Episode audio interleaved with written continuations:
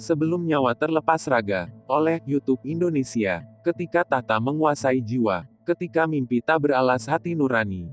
Tak peduli apa kata mereka, bahkan Tuhan pun dianggap tiada. Saat logika berpikir nafas tak berakhir, saat jiwa merasa menang takkan ada lawan.